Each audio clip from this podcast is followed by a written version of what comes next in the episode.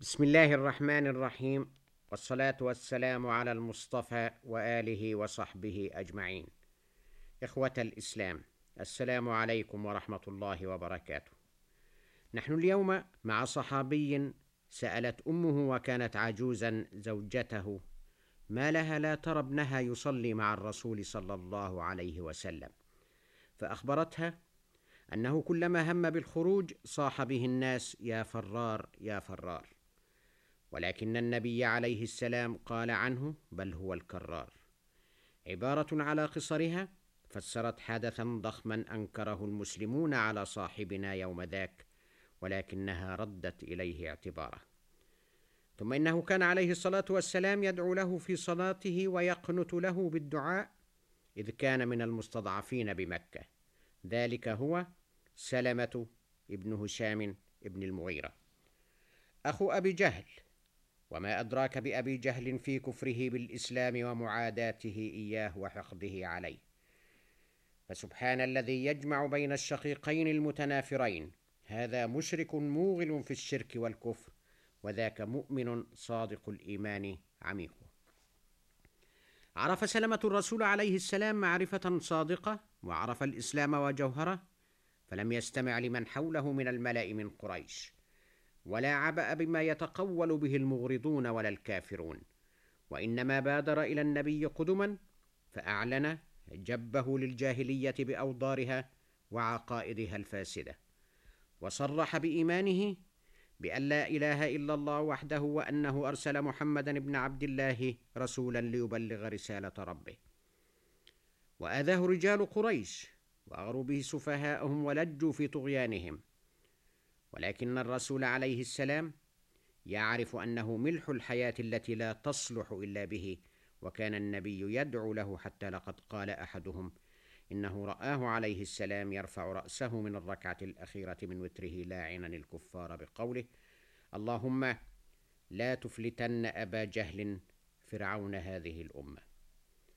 وعدد معه آخرين ثم قال: اللهم نجي سلمة بن هشام وعياش بن أبي ربيعة والمستضعفين من المؤمنين. ولم يشهد سلمة بدرا رغم إسلامه القديم، وإن هلك في هذا اليوم أخواه أبو جهل والعاص، وأسر رابع لهم هو خالد بن هشام، ثم فدى نفسه ولكنه مات على كفره. وأما خامسهم الحارث فقد فتح الله عليه فنور قلبه بنور الإيمان. أسلم سلمة وشهد أن محمد رسول الله، فغاض ذلك أخاه أبا جهل الذي راح يقول له: تركت دين أبيك وهو خير منك، لنسفهن حلمك ولنقبحن رأيك. ثم أمسكه عمه فحبسه بمكة حتى يحول بينه وبين أن يلحق بالرسول الكريم، فتحمل سلمة ذلك كله صابرا محتسبا، هذا عند الله وحسبه الله ونعم الوكيل. ومنع سلمة من الهجرة إلى المدينة المنورة، ثم قدر الله له الهجرة فهاجر بعد الخندق. وإذ ذاك قالت أمه ضباعة بنت عامر بن قر: اللهم رب الكعبة المحرمة أظهر على كل عدو سلمة، له يدان في الأمور المبهمة، كف بها يعطي وكف منعمة. وكان سلمة كما قالت أمه، وكان أكثر من ذلك أيضا إذ كان مسلما. ثم قدر الله له أن يشهد مؤتة، وهي أدنى البلقاء دون الشام. ويوم خرج المؤمنون لمؤتة كان لرسول الله عليه السلام فيهم خطاب هو شريعة الجهاد عند المسلمين، على أحسن ما تكون شريعة الحرب، قديمها وحديثها وقادمها.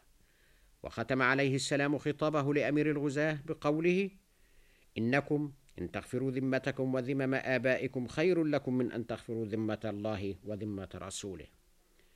ونهى نبي الرحمة جند الرحمن أن يقاتلوا إلا من خيروهم بين دخول الإسلام أو الجزية، فأنكروا ذلك كله.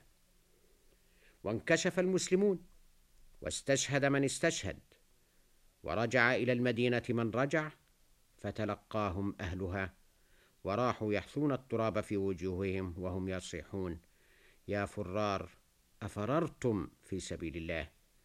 وكان من هؤلاء سلمة بن هشام. ولكن الرسول عليه السلام نفى عنهم هذا، وهو الصادق الأمين العارف، إذ قال: ليسوا بفرار ولكنهم كرار إن شاء الله. وصدق الرسول عليه السلام. ولازم سلمة الرسول حتى رفعه الله إلى الرفيق الأعلى، فخرج سلمة في الجيش الناهض لقتال الروم الذي أنفذه أبو بكر، فلقي الشهادة في مرج الصفر سنة أربع عشرة في مستهل خلافة عمر بن الخطاب. مستمعي الأفاضل، هذه قصة إسلام سلمة ابن هشام، سطورها من إيمان ونور، وختامها خير ختام.